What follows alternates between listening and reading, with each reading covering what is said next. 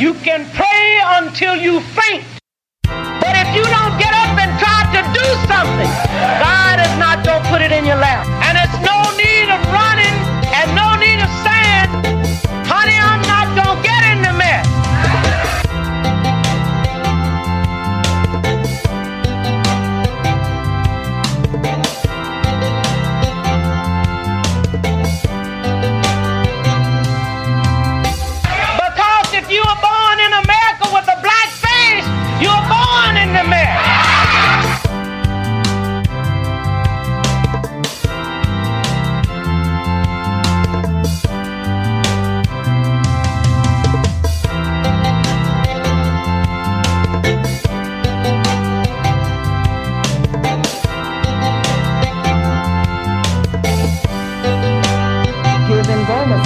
Goma sound, Goma sound.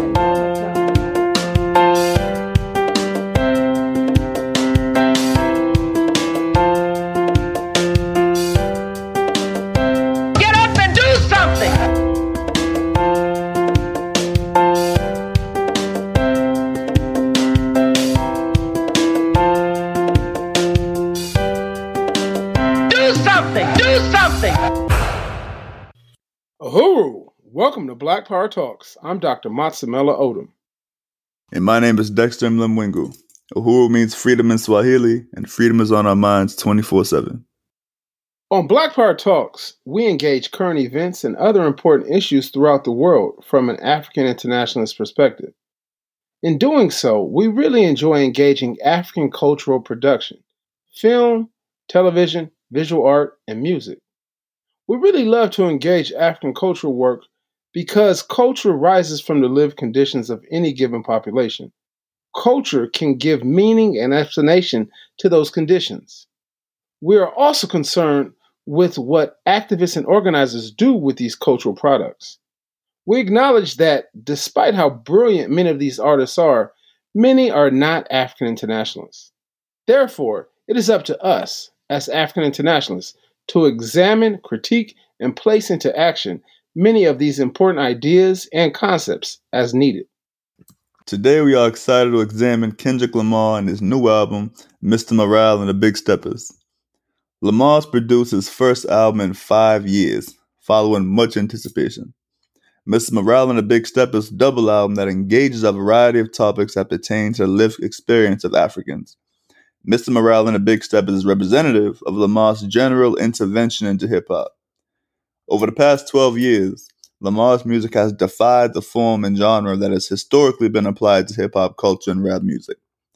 There has historically been a division between what people call conscious rap and hardcore gangster rap. This has often been a bourgeois or petty bourgeoisie distinction placed on hip hop culture that, in many ways, has been meant to slander the rap music tradition that arose as a pushback against the U.S. counterinsurgency war against African people by giving voice to the Africans caught in the belly of the beast. Chairman Omali Yeshitela has defined counterinsurgency as a war without terms waged against African people and the African Revolution. Counterinsurgency uses, quote, military, paramilitary, political, economic, psychological, and civic actions, unquote, to defeat the insurgent revolutionary struggles of colonized people. Hip hop emerged as a cultural form amidst the counterinsurgency. Kendrick Lamar's immediate entry into hip hop gave definition to the African experience under the U.S. counterinsurgency. This was the point of his debut album, Section 80, and he continued this with his sophomore release, Good Kid, Mad City, in 2011 and 2012, respectively. The late Black Studies professor Clyde Woods has noted the similarities between hip hop and another African musical form produced in a moment of counterinsurgency and military assault against African people, the blues. The blues and rap were birthed in the wake of the mass mobilization of African people and amidst a variety of political economic contradictions such as mass imprisonment, white nationalist violence, and terror, the tightening reins of colonial capitalism and the welfare state. Woods notes that the blues and hip hop shed the light on these contradictions and sought to remember the previous moments of mass organization by African people. We can see this in songs like High Power by Kendrick Lamar, as well as his album To Pimp a Butterfly. the blues and hip hop sought to give survival strategies under counterinsurgency. However, they do not directly point to the political way forward. That is where we come in. As we noted, it is up to us to point the political way forward. And to do that, we are excited to once again be joined by Comrade Soliana Bekel. Uhuru, Soliana. Uhuru comrades, thank you so much for having me. Very excited to be back and you know talk to talk about this new Kendrick album. Uhuru, Uhuru, you know, as a as a Kendrick nationalist, we had to have you on. So uh, we're really excited to have you on this episode. Yeah, definitely. Going to hear some of my biases as his fan. right, right, right. It's expected. Mm-hmm. So we've all had the chance to sit with Kendrick's latest album a little bit, and you want to have a discussion as we lay it out in the intro. You want to have a discussion on it as African internationalists. What were some of your initial reactions to the album? well, at first, I feel like I had to just kind of take it in. Like I didn't. I what try to go into without really expecting anything because I feel like at least when I listen to music, new music at that, I can't just judge it off the bat because I feel like I'll really disappoint myself. Um, so I just try to kind of sit with it, listen to it here and there, even have it as background music to just kind of, I don't know, like develop, I guess, a, a, good judgment of it. And so at first, some songs that really popped off uh, for me was N95, which is the second track on the album. Um, Mhm.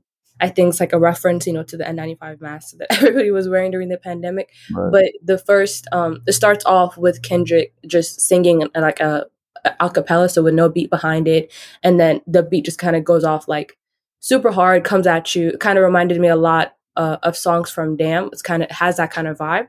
Mhm. Um, and then it can, and then another song that really caught my attention was also Father Time and Rich Spirit, which is track five and seven, respectfully, respectively. And so Father Time was also again the, the thing that caught my attention was the beat as well. It just yes. had a, a, I don't know, just kind of wrapped me up. I really like that. And so some songs like that like really uh, caught my attention. And so just the first impression I had of it was a, was a good one because a lot of songs caught my attention. You know. Right, right, right. No, yeah, I hear you. I hear you.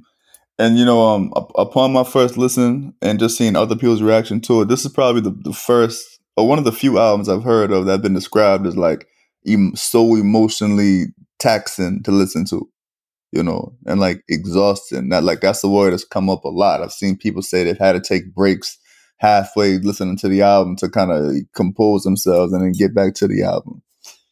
Yeah, definitely. I agree with that sentiment. I feel like Kendrick is known for having these deep type albums, but I really feel like with, you know, uh, Mr. Morale and the Big Steppers, he really jam packed it with those type of songs. You know what I mean? Usually he just has some kind of songs like that, you know, that are deep, but this time around it was just like bam, bam, bam. Like, here you go, listen to me talk about all my issues, you know? So Right. feel that, yeah. Right, right, right. And, and my smile, I know you got to listen as well. What were some of your initial reactions? Or some standout tracks to you? Yeah, it's um very interesting this new album because of the fact that in many ways it's a continuation of the album that he dropped 5 years ago. It's an Mm. album that reflects 5 years worth of artistic advancement but as well as political advancement and ideological advancement amongst Mhm. African people. Mhm. So we cannot understand this album without that. But also clearly, uh, the cover art, the title itself, uh, really speaks back towards a much longer uh, history of African music, um, not just in the U.S. but around the world and things uh, like that. So I, I really find it to be uh, an interesting uh, album. One thing that I find interesting is that he ended Damn with the track Duckworth, and I think it's on Duckworth where he says, uh, "You know, I thought it was me against the world, but then I found it was me versus me." That's on Duckworth, correct? Uh, it was me against the world. Then I found it's me versus me. Yeah, I believe so. Why, why, why, why? So, That sounds about right. so I read somewhere that this album is separated as such, right? Me versus the world, then me versus me. And in many ways, I, you know, in many ways, I think that Kendrick can be classify it as an idealist as sorts. I think that his own I, philosophical idealism arises from the counterinsurgency and much of the problems and struggles that we have in the disorganization in amongst the African community of the Los Angeles area of where you know I grew up. You know, my nephew, my uncle, my aunties, and stuff like that went to the same high school that Kendrick attended, Centennial High School, and they're from that's that side of my family is from that same uh, area of Compton where Kendrick was from and stuff like that. So, you know, when he's talking about all this other stuff, you know, Israelite and all Jesus and all this other stuff, I can tell the sort of, you know, he has a certain idealism that he's held on to uh, as the result of the counterinsurgency's assault against our movement. But nevertheless, you know, I still see some uh, political uh, direction in it. because me versus the world, then me versus me. I really hear him doing what we as African internationalists call criticism and self criticism in this album, right? I think there's sort of criticism of the larger conditions Africans are placed in, but then uh, in the Auntie Diaries, which I know that we'll get into uh, in deeper discussion, I hear him engaging in um, self criticism. And I think that that sort of complex uh, understanding of African thought uh, uh, has really allowed for Kendrick to uh, stand out amongst his peers. I mean, I, I love the way in which Kendrick, in his own music, can engage the larger history of African music coming out of Los Angeles and elsewhere without just simply mimicking it, right? When you think about the game, the game really came on the scene as, you know, I'm 21st century NWA is his whole thing. You know, he had the Compton hat and the same script and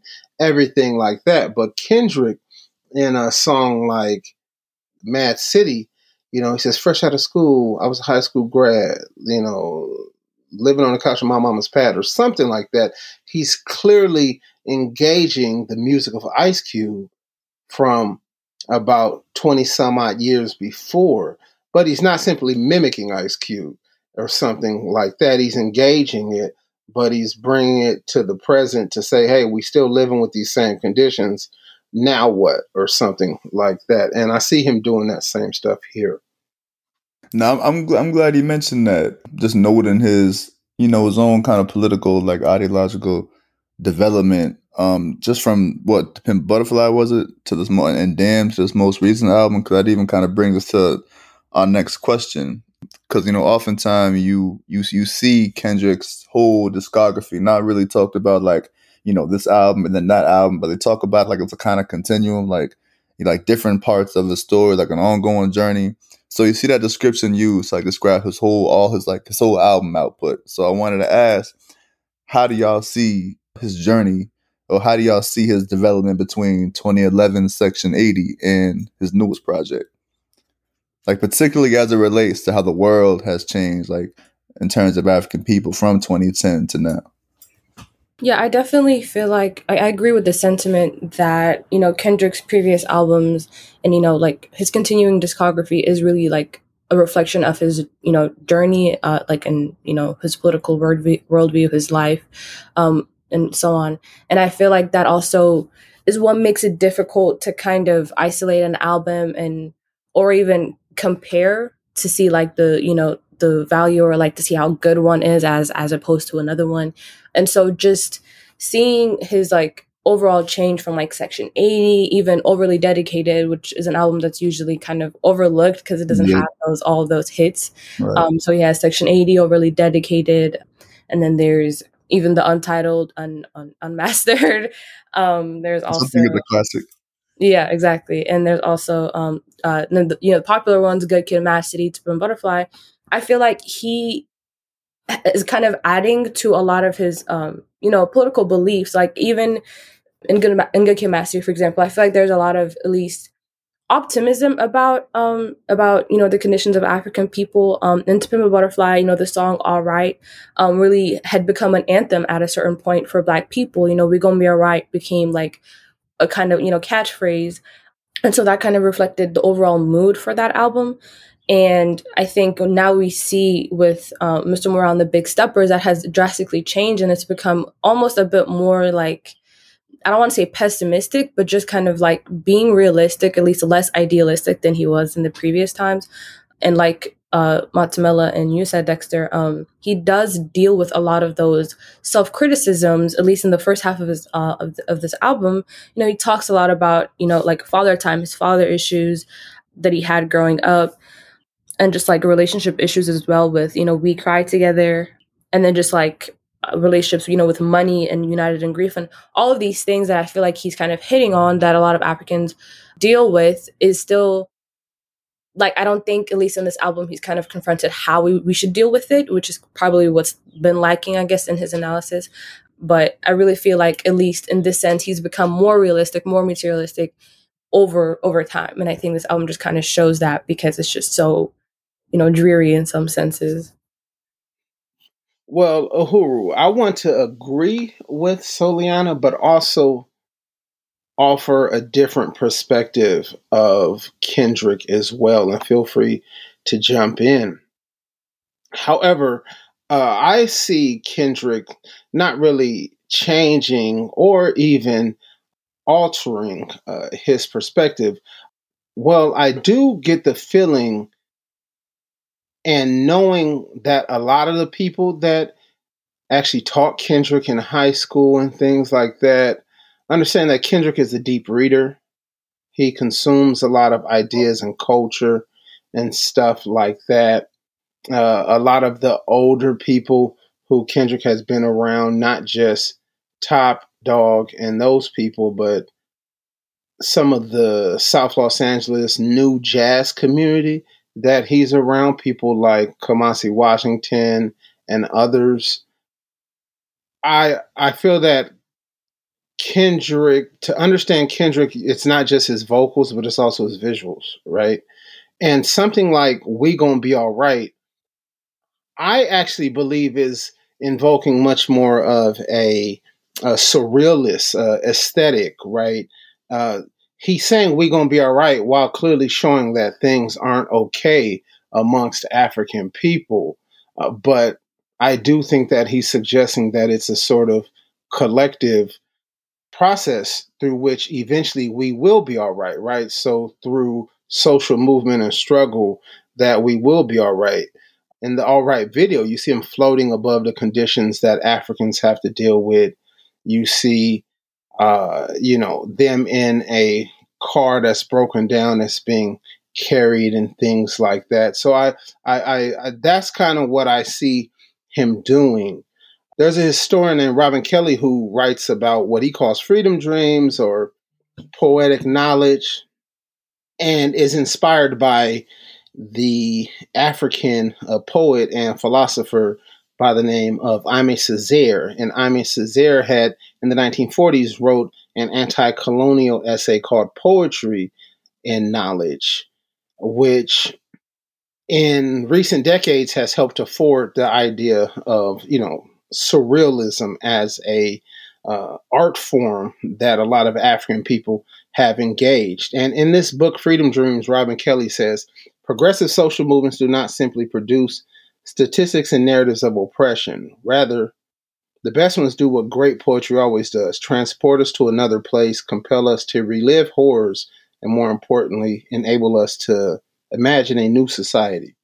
We must remember that the conditions and the very existence of social movements enable participants to imagine something different, to realize that things need not always be this way. It is that imagination, that effort to see the future in the present that Robin Kelley and Aimé Césaire called poetry. So, in that 1945 essay, Poetry and Knowledge, Aimé Césaire said, Poetic knowledge is born in the great science of scientific knowledge, which I think is important because he's basically uh, taking like African consciousness and composing it against you mm-hmm. know western ideology and he says what presides over the poem is not the most lucid intelligence the sharpest sensibility or subtlest feelings but experience as a whole this means everything every history every future every dream every life form from plant to animal, every creative impulse plumbed from the depths of unconsciousness. Poetry, therefore, is not simply what we recognize as the formal poem, but a revolt, a scream in the night, an emancipation of language and old and old ways of thinking. So that's what I kind of think that uh, his art really um, is representing, and I feel like you know I really loved Section eighty because it lays claim. It says here's it says just that you know my generation of African people arose in the counterinsurgency and this what it means for us. But then he has the bonus track High Power at the end of section 80 as well.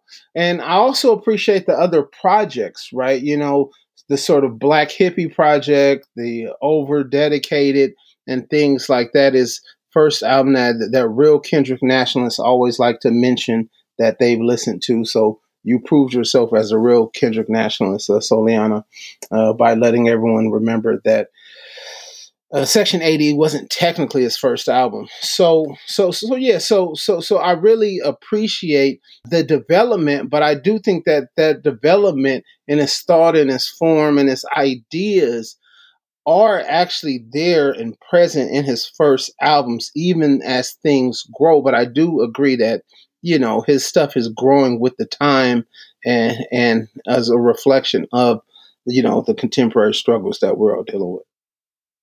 You are listening to Black Power Talks, produced by WBPU, Black Power 96.3 FM in St. Petersburg, Florida. Today, we are discussing Kendrick Lamar's latest album, Mr. Morale and the Big Steppers, with comrade Soliana Bikel. So, so there's a consistent theme throughout the album of numbing the pain. Like you know, some lyrics were like, "I pop the pain away, I, I slide the pain away, and money wipes the tears away." So I wanted to ask how uh, how you interpreted that, So Soliana. Like, how would you describe the pain that he's consistently trying to escape on the album? Yeah, definitely. I really think that you know the pain that he you know talks about you know is definitely something that we've identified as you know part of colonialism is something that you know Africans deal with on a day to day basis, and and the you know issues that Kendrick Lamar talks about are you know those individual single issues that you know would impact africans day to day. And i think that you know like you said when he's talking about pop the pain slide the pain away money wipe tears away especially that i feel like that you know just kind of shows like at least his class you know the things that he would do to just you know deal with the everyday issues of you know of the issues that he's faced with at least you know since since um especially his upbringing that has a lot um to do with that and I feel like it's kind of I don't want to say on brand for Kendrick. Um, you know, he is known as one of those, you know, conscious rappers, those rappers that, you know, I saw a tweet that said like, you know, these are all the issues that Kendrick be rapping about but does nothing about, you know what I mean? And um I think he has a repertoire for talking about, you know, raising awareness, so to speak, about issues while also you know like banking off of songs. So i feel like we you know do need to recognize that. But i think um yeah i mean i i don't want to say i wasn't surprised. I just i think it was just a, a newer what's it called um take or kind of approach to the things that he that he you know has been going through. I feel like this is kind of an album that would take five years to make. I feel like the reflection that he you know had to had to reflect on, had to sit down with and kind of really make it lyrically, you know, make it deliverable and you know all of that. And I feel like, uh, yeah, like I think this you know was excellent and um, I think like I said, it's kind of on brand to just talk about the things that you know he you know deems important. But yeah, that that's how I would describe it. Uhuru, let me ask you all this question because what do you think about this? Because it seems to be that hip hop is the one cultural form. Even though, well, I take a step back. I I feel that generally when it comes to African cultural production, that there's a way through which the general colonial media does not allow for us to separate you know, cultural production from the artist itself, in the sense that we always assume that this is the exact representation of the lived experience of that mm-hmm. person or Mhm. African people overall. And I do think that part of that does go back to how uh, African culture has been had been historically introduced into uh, this colonial society, which is when you saw Al Jolson or something performing Mammy, it says that's African people, right? So even once Africans start performing our own stuff on these stages, people start saying that's African people, right? So I feel like this idea that here's this artist who's clearly got all sorts of money and we think that he's living out his pain on a record as opposed to uh, having a larger discussion about you know african mental health or something like that through this character that is not uh, kendrick lamar duckworth right it's it's it's a character um, that he's playing on a on a song or something like that so but what do y'all think about that because I mean, generally people see it, you know, when you know it's, it's something that's really a part of hip hop, you know. But but I think a general understanding of of Africans overall, where and I, I don't want to be in some petty bourgeois sort of, you know, the artist versus the art conversation, but I do think that like I don't assume that he's playing on his own individual pain when he writes one of these songs any more than you know you know, one of us is playing our pain if we wrote something about this. I mean, I unite with that, and I think um that even it reminds me of something I'd seen um around this particular album, where you know people were kind of criticizing uh you know just the album cover. Have you see, have you seen the artwork? I mean, they got Kendrick and f- who I understand this is real family, and like the projects, and it's like well. You know, they're saying that that's clearly not y'all. You know, Kendrick's a multimillionaire. So, what was the, the significance in portraying yourself in this way? Like, kind of going back to what you said, like distinguishing Kendrick Lamar, Duckworth, the the the entertainer, the musician, and the character that he portrays in his music is clearly not meant to be the same person. And uh, just as far as like this assumption that the all of the work that we put out, like the culture that we create, is is meant to represent us personally. That even kind of goes back to this ongoing question of ghostwriters and people being um, shocked and appalled at just the notion of rappers like enlisting, you know, the, the assistance of other other people to write their words. And the second an artist is a rapper's exposed of doing that, they're you know dismissed. They they're considered fake, and you know that's that's not a standard that any other artist of any other genre is a is held to. Right. No one would suggest there was not an editorial board for someone who wrote a newspaper article or produced a book Exactly. or something like that. What do you think about this, Soliana? Because what really stands out to me is that Kendrick did come of age during post organization, post social movement of African people. However, his grouping of people, uh, at once they were called Black Hippie or whatever, but you know, you talk about Ab-Soul, Jay Rock, Mhm. Schoolboy. uh, Schoolboy Q. You know, I feel like they are explicitly in character and shape of their their group. You know, they're from different parts of South Los Angeles. Some came, some are explicitly Crips, some are explicitly Blood, some are clearly Blood affiliated, like Kendrick, and Crip affiliated, like Ab-Soul or something like that. But they're trying to sort of represent something different. So I feel like whether we're talking about the conversation of ghostwriters or hip hop crews in themselves, it shows an important collective character and uh, and and the importance of collective work and collective production that we have in the African community. So to suggest that a person has help in creating the ideas that they are producing, to me, should be a nod towards you know uh, what Africans should be doing as Mhm, opposed to just some, some sort of individualism. What do you think about that, Soliana? Yeah, I definitely agree. I feel like um I think, you know, the it is uh, like in that sense um hip hop is held to a standard like, you know, that it's ridiculous if, you know, rappers do enlist help or have ghostwriters or whatever. And I think it kind of also is a little bit reflective of like at least hip hop fans or like hip hop culture, what is permissible. You know, like it's almost like, oh, if you rapped about it, then you must have lived it or you're living it now type of thing.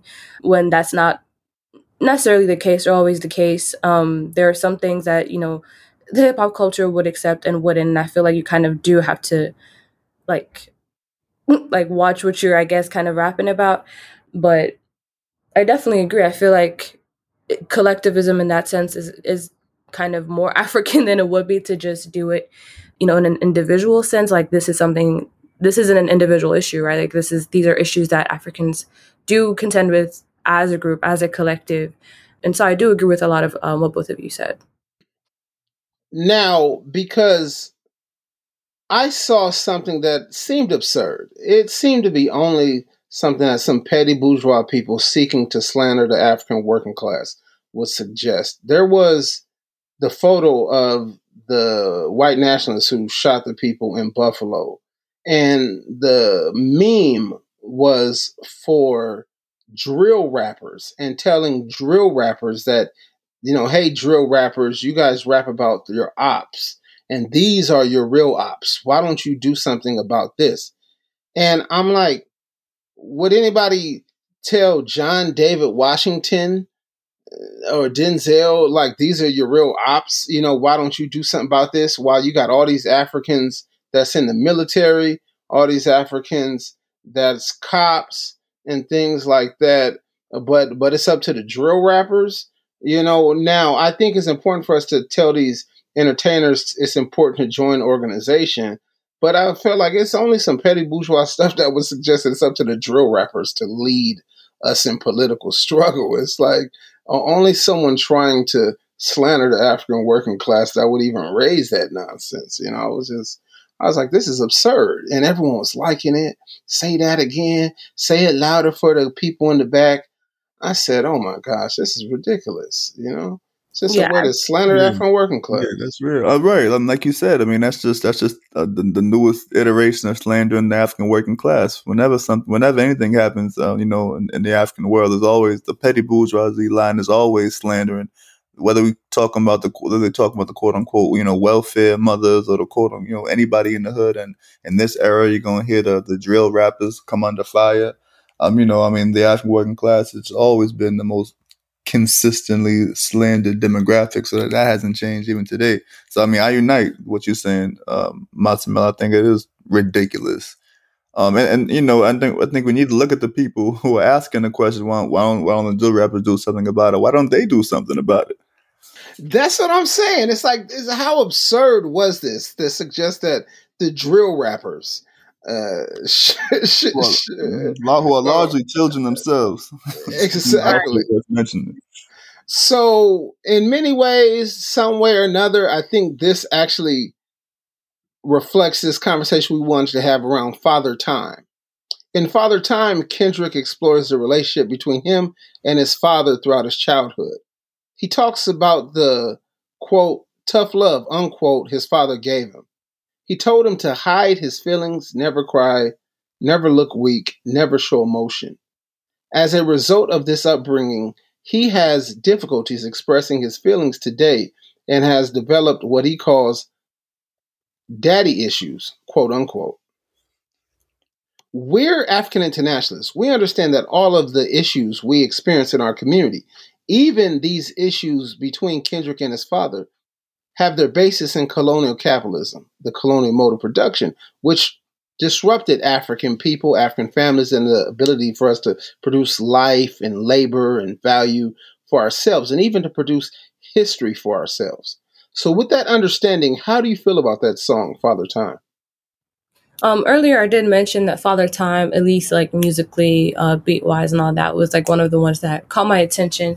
But just going a little bit like you know deeper than that, I think you know Father Time kind of explores and just kind of showcases how you know certain Africans would you know deal with you know colonial capitalism, like going about it the day to day, like you know hiding your emotions, being strong, or um, you know especially and I feel like this is something that, you know, a lot of black men probably experience and probably, you know, feel like, you know, Kendrick is kind of speaking on, you know, something that a lot of folks would see you know kinship in but i felt like you know he talks about how his father you know taught him all of these things kind of showed him tough love you know to but he also you know recognizes that even though he has all of these problems because of that he also says that you know it did teach him you know lessons about you know i guess being a better man or being a stronger man.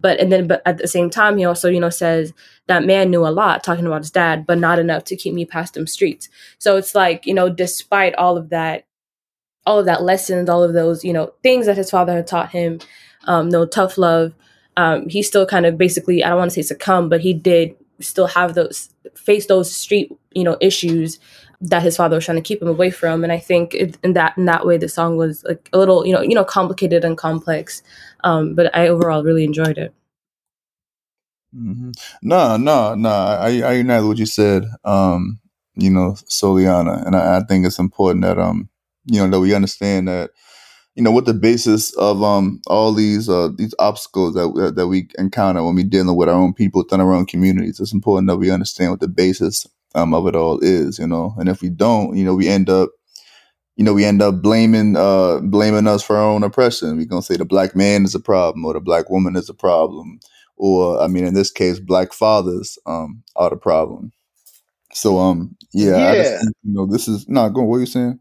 Yeah, I think that's important because I think that does get at the contradiction that exists in hip hop is the fact that I believe that hip hop in general, with the exception of the handful of African internationalist artists, has collectively been about survivalism, right? Survival pending revolution, Yeah. uh, and not necessarily uh, how you can actually make revolution. So I do think that his father is basically telling him, here's a survival strategy, but the survival strategy doesn't overcome the conditions that we uh, experience. And that in itself is sort of crazy making because and and I appreciate Father Time because I think it then moves it away from this sort of generational curse Yeah. I- idealism that we hear in Kendrick's other albums. But then we begin to say, okay,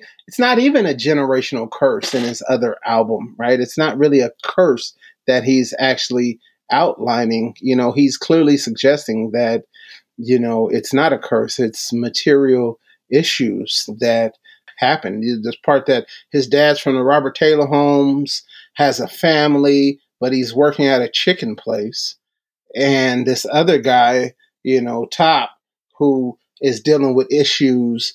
And so for that reason, he's pushing to the life of horizontal violence. But then, you know, they reverse the curse type deal, which is sort of like very biblical, but at the same time, it's not about a curse, right? It's the fact that they consciously choose to uh, fight against uh, the the contradictions uh, of colonial capitalism and and because they made that conscious choice, and not some idealism or something like that, then uh, things uh, a better fortune came to them uh, and their community and stuff like that. So so I, I mean I appreciate this conversation because it moves it away from some of that previous idealism. It definitely does. It definitely does. And you know, Father Time was a it was a standout track on the album uh for me too. Cause you know, I, I see this, you know, I've been on social media for a few years and uh yeah, I feel like oftentimes you see this this kind of ongoing thing, which is also slander uh, against the African community, but you often see, you know, um, black men can't show emotion and, and black fathers not being able to show emotion and being more or less like emotionally abusive to their family or at, at, at, at best neglectful, if not outright emotionally abusive. And um, I think you know again that's why it's important that we approach this album, this you know this song as African International because we're able to, as y'all have already said, we're able to trace all of that back to um, you know, back to a source that even even Kendrick, in my opinion, doesn't offer on this song. I don't think much of a, a basis of why his father was this way is given. That's because Kendrick, you know, doesn't really have doesn't have that perspective. Um, yeah, um, I mean, if someone's beating you with a whip and then someone tells you, "Hey, here's how you, you know, grit your teeth, clench your butt cheeks," or Yeah, something like yeah, that, yeah. you know what I mean? It's like that's a survival strategy. And you know what? Exactly. And you know what it relate? What it even reminds me of? Um, you know, reminds me of just how when we're talking about uh, uh, what what they call corporal punishment and, and beating your kids, and you know, we trace it back to how. Uh, you know, we're doing this on a plantation and, you know, beating, you know, giving the kid licks in the house so he doesn't go outside and get killed by massa and how that whole kind of general dynamic even exists today and how it comes out today in um, Kendrick's relationship with his father. You are listening to Black Power Talks, produced by WBPU Black Power 96.3 FM in St. Petersburg, Florida. Today we're discussing Kendrick Lamar's latest album, Mr. Morale and the Big Steppers, with Soliana Biquet. So, just piggybacking off the last question, another consistent theme we see on this album, and I think just even Kendrick's entire discography is just his ongoing struggle with with his own mental health, but the larger struggle with mental health in, in the African community. So on that same record, Father Time, um, he opens it with the words, Real nigga don't need no therapy. So what do you think was the significance of him beginning the song with this? I definitely think that at least in just having it at the beginning, especially, was a way to at least if you just if you're just listening to it to kind of at least get your attention with that line because I feel like it's something that a lot of you know Africans hear almost um, you know it's almost a catchphrase like in that sense that um, especially when people say um, you know mental health in the black community is never you know never spoken for. It's not something that we practice. It's you know uh, demeaned or not deemed as important because you know like it's just not something tangible. It's not your physical um, well-being.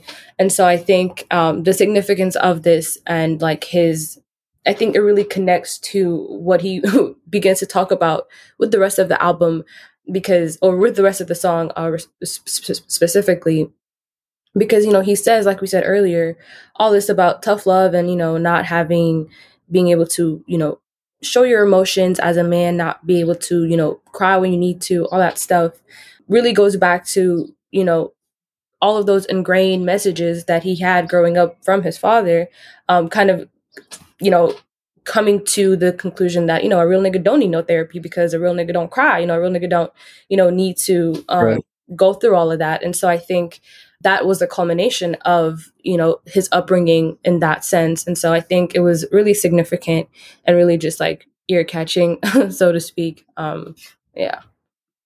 Yeah, yeah, I appreciate that um, conversation about uh, mental health because, you know, as African internationalists, we understand the importance of mental health, but the importance of mental health for the purpose that it gives us the fighting capacity to overturn the conditions under which we live and to focus on the source of mental illness in the African community, which is mm-hmm. colonialism and the colonial domination of African people, but also underscoring the fact that oftentimes when African people have been slandered as crazy, is precisely at the moment in which African people have been fighting to regain some sort of sanity and therefore control over our lives. You know, here in the Uhuru movement, you know, we've all participated in something called the Aya resistance circles. And I remember when these were being crafted by uh, partially uh, by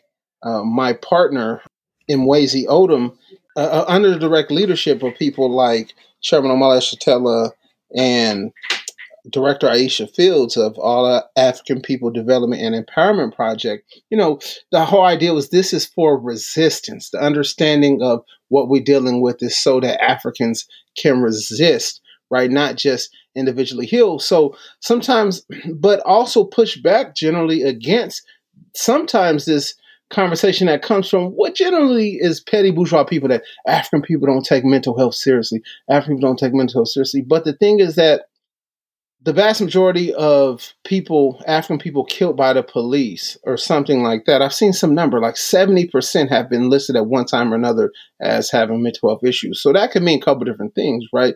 That the way in which the counterinsurgency works is to label Africans as crazy because as a way to put the responsibility of the conditions that we live under on us and not on colonialism. But it also underscores why quote unquote, we don't take it seriously because we know that 911 and the mental health hotline is not here to solve our problems. You know, here in San Diego, where I'm at, we had this African by the name of Alfred Olango uh, almost six years ago who his sister called the cops he was having a mental health break and the cops came and blew him away. And this is the same thing over and over again. I remember in Texas a few years ago, you know, there was a mom and she was just she just threw up her hands and called 911. He and she's on the phone saying he's he's he's he's on his thing again. He's having one of his episodes again. Called 9 uh, 911. They came and blew her son away uh, in front of the garage and stuff like that. So so so I feel like like like these are the these are the conversations we have to have. But you know what africans i say look you know